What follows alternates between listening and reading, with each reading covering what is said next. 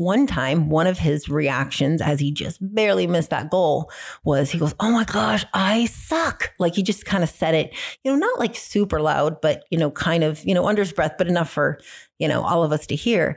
And you would have thought that Alyssa and Leilani came unglued because they knew the power of words. And it was as if he had just, you know, done something so, you know, horrible. They go, Christian, don't say that about yourself. Your words matter. Now go say some positive things about yourself. What are you doing to create your dream life or your best self? Why do we see some thrive through challenges while others struggle? Welcome to F It, a podcast where I talk about the main F's in my life that have helped me in creating my best self faith, family, forgiveness, food, fitness, and formula. Hi, my name is Amy Ladine, and most would say that I've had my fair share of struggles. Whether it was placing my baby for adoption at 18, facing my marriage ending affair, or battling stage 4 cancer for almost seven years, it's safe to say that I've been through a lot. Join me as I take you through my story, my journeys, and share with you the tactical strategies every single week that will help you thrive and overcome anything you face. That's right, I'm going to show you how to create a future self that you'll be proud of. So buckle up, get ready for the ride as I take you through my story and bring other guests on that have helped me along the way. So I've shared some Leilani isms, you know, here on the podcast and really a lot with my clients, but you know, it, it applies to really the three younger children, but I use Leilani because Leilani's at an age, and if you if you know about development and the years of modeling and when we're the biggest sponges, she's kind of on the tail end of that three to eight year old range where our brain waves are in a slower, more highly suggestible state. And this is why children just soak everything up. Now, if only we could bring some of that into our adult life, oh my gosh, we'd be golden.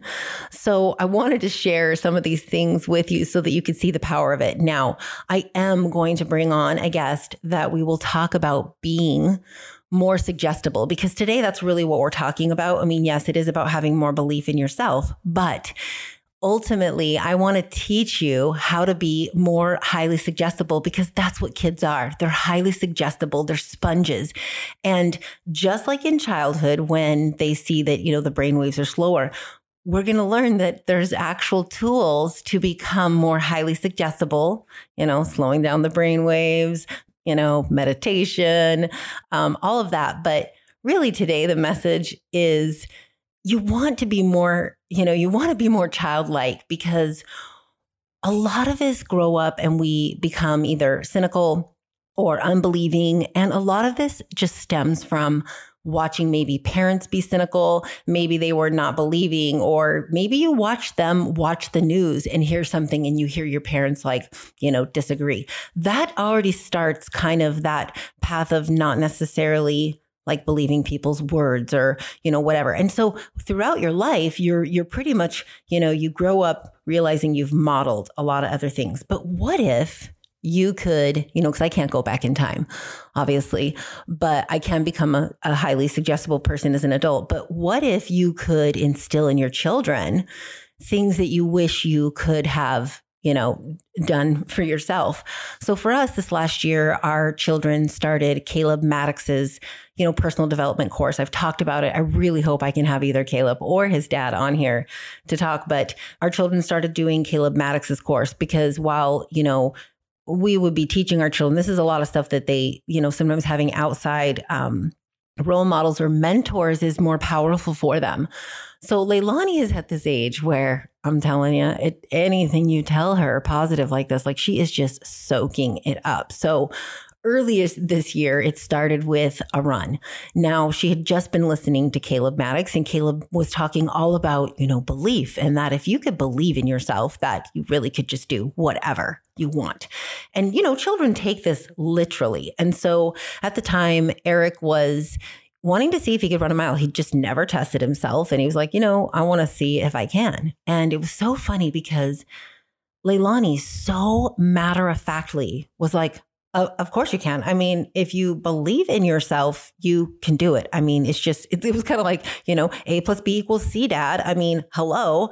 And so, sure enough, like she convinced him that, I think it was that exact day to, to go do the run.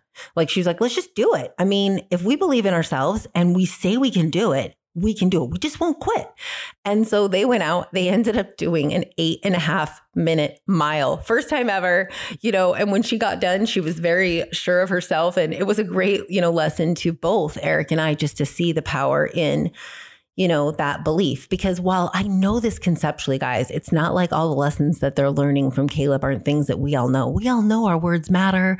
We all know that we need to believe in ourselves, but we're not, we're not doing it in the Leilani way, that highly suggestible, that truly believing, convicted, you know, way. And so that is something you want to strive for.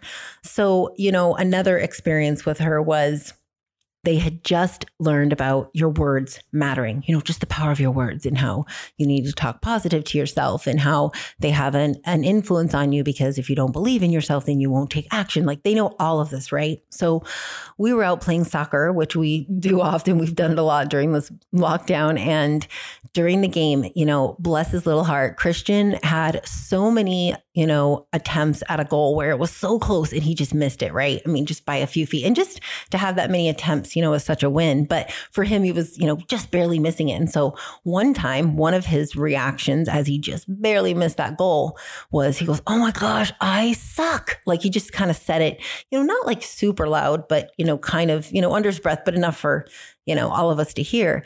And you would have thought that Alyssa and Leilani came unglued because they knew the power of words. And it was as if he had just, you know, done something so, you know, horrible. They go, Christian, don't say that about yourself. Your words matter. Now go say some positive things about yourself.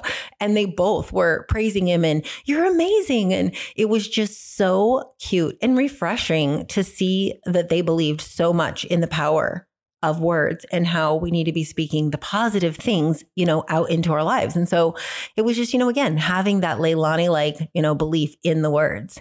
And then, you know, just seeing the power, you know, being highly suggestible again around, you know, belief in yourself, the self talk.